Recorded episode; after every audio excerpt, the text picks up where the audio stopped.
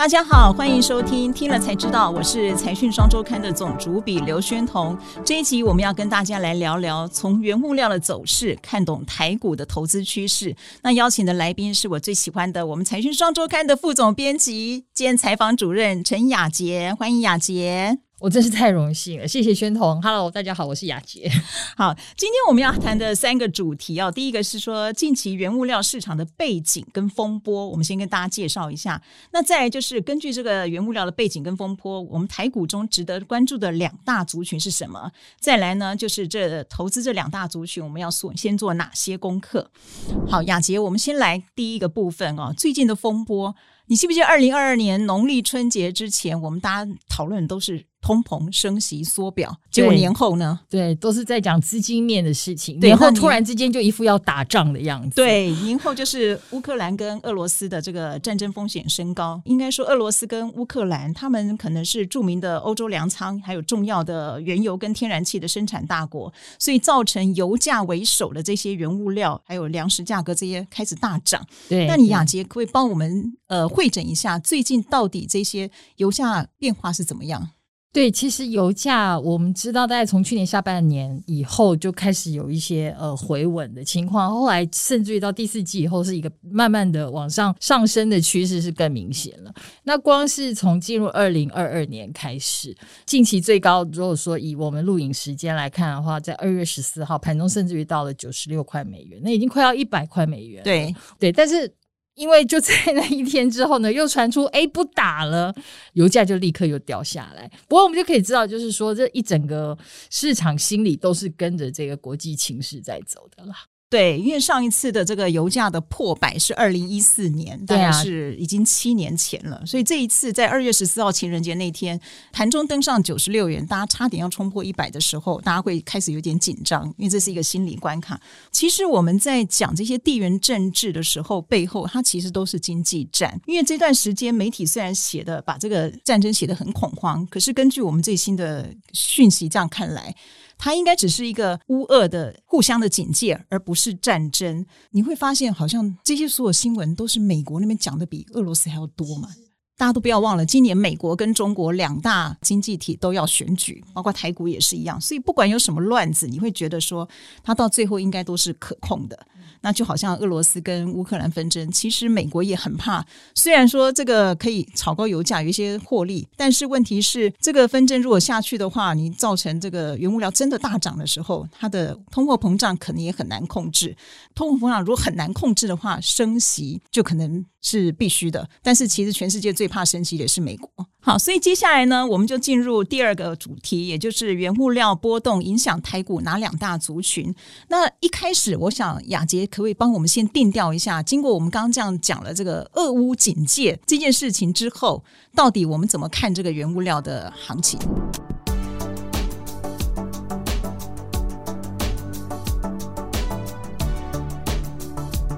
我是觉得，就是说，原物料的行情最终还是要回归基本面的，因为我们看到很多现在影响原物料行情的讯息，其实真的都只是讯息。但为什么这些讯息会变得说对市场的影响这么大？主要就是因为现在，我想大家都知道嘛，现在城市交易非常的兴盛啊，然后这个城市交易的气氛之下，你就是必须要靠讯息来带动行情的波动，他们才有价差操作的空间，对，所以变成说，诶，市场受到讯息面的影响是很大的。可是我觉得对于我们投资人来讲啊，最终其实还是应该要去回归到基本面的变化。那如果说讲基本面的话，其实真的股市当中，你最应该关心的核心还是通膨的问题啦。因为现在整个总体经济的环境来看的话，通膨的压力才真的是市场应该要关心，它会对股市啊造成什么样的影响？对，没错。现在其实大家回到股市的，我们把这些短期的杂音去掉以后，现在大家最关心其实是通膨。那也就是说，一月份这个通膨最高点到底有没有机会往二月开始会慢慢往下降。其实大家认为好像应该会慢慢往下降，原则上应该是这样。以基期来看的话，可是当然也不排除任何可能啊。如果说真的不信的话，那我们就要看看会对股市有什么样的影响。所以基本上这是我们的定调。那再就是，其实很重要的一点就是说，我们在投资市场这么多年了，所有的那些短线杂音过后呢，原物料的行情都会回归一个最大重点，还是经济景气。因为其实现在看起来，这个今年的二零二二年的景气应该是需求还是往上的，尤其是建设一些国家重大建设，从美国的基建开始。雅洁，你最熟悉的就是钢铁哦。那钢铁最近好像它的走势比大盘好一点点。对，其实还蛮明显的啦。从那个农历年后台股开红盘，后来开始修正的时候呢，钢铁股呢其实涨势是更明显的，是优于大盘的。钢铁股其实，在去年有一些呃转折的变化，所以才会造成说，哎，它现在的表现更突出。那这个主要变化就是在于第四季的时候，来自中国的政策。那因为我们都知道，就是现在全球减碳的趋势，那中国的压力非常的大，因为中国的生产基本上过去就是为了要开出产能，那么毫无限量的疯狂排碳，那它现在变成。必须疯狂减碳，对，所以他在去年第四季的时候是非常强力的去打压黑色系的商品。所谓黑色系商品，就是像钢铁这一类的重工业的产品。那所以他一口气在去年第四季减产的幅度很大，那因为减产把价格压下来了，那市场的买盘就缩手了，所以造成整个去年第四季开始钢价呢都是修正的状态。我们看中钢的盘价就知道，其实它已经连续三个月开出下跌的盘势，但是重点是，即使说它在过去三个月连跌了三个月，但是它这三个月的跌幅加起来也不过百分之五。可是呢，它在这三个月之前连续涨了十八个月，那十八个月的累积涨幅是三成，所以其实对于它整个获利的结构的影响呢是非常小的。所以我们可以说，整个钢铁产业在去年的获利表现是不错的。然后即使说在第四季以后，呃，市场开始有一些修正的状态呢，但是它全年的获利都还是不错，甚至于现在这一年来讲呢，影响也不大。对，那这个是去年第四季以后的一个市场调整的情况。那重点是现在中国呢，还是有继续有减碳的压力，所以它还是会减产的。可是市场的需求还是在啊。长期来看，现在不管是亚洲、中南美洲，或者是美国最大的经济体，它都有很强力的基建政策推出来。但是全球的产量却是在减少的，所以供给其实可能是不足。所以我们可以看得到，就是说市场有很好的支撑，这个支撑的结构性因素就是基建的需求，还有减碳的要求。那可以说这个报价修正结束了吗？嗯，至少我们可以看得到的是，在第二季很明显应该是要涨了，因为就在农历年假期这段时间，大家都在放假。可是事实上，人家国外的钢市是很火热的，然后原物料的市场，刚才我们讲到原物料的价格的波动。在炼钢原料来讲，光是铁矿砂，就从二零二零年以来，其实也涨了快五成。现在铁矿砂的价格一吨又超过一百五十块美金了。然后炼焦煤，煤更不用讲，涨幅也是很高，现在又是到了四百多块钱一吨。所以整个炼钢的成本已经又上涨了。那这些东西你终究都还是要反映在报价上的。所以现在市场的预期就是说。第二季的钢价应该是往上走，这个趋势不会有什么悬念。就是说，第二季钢价涨定了。对，那我们就直接进到第三部分好了。如果在这个不管是原油、呃油价相关或者钢铁相关的这个投资准则啊，刚刚讲到钢铁，那你是说今年的获利都还不错？那到底所以选股，你刚刚说上游会比较好，还是说其实还有其他的准则呢？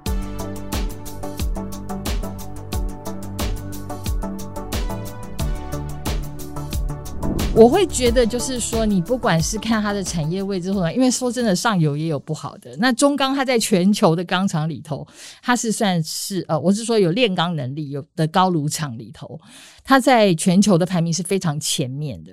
所以表示说，虽然一样是炼钢，虽然是上游，但是是不是获利表现都可以一样好，这也很难讲。但我觉得大家可以就是直接从呃去年我们看得到的业绩表现最明显。那像现在中钢在前三季每股也就已经赚了三块钱，超过三块钱，然后还有很多其他的钢厂本益比都已经是在十倍左右而已。所以我觉得可以从低本益比去看。那事实上，钢铁类股一直都是呃，因为被视为是。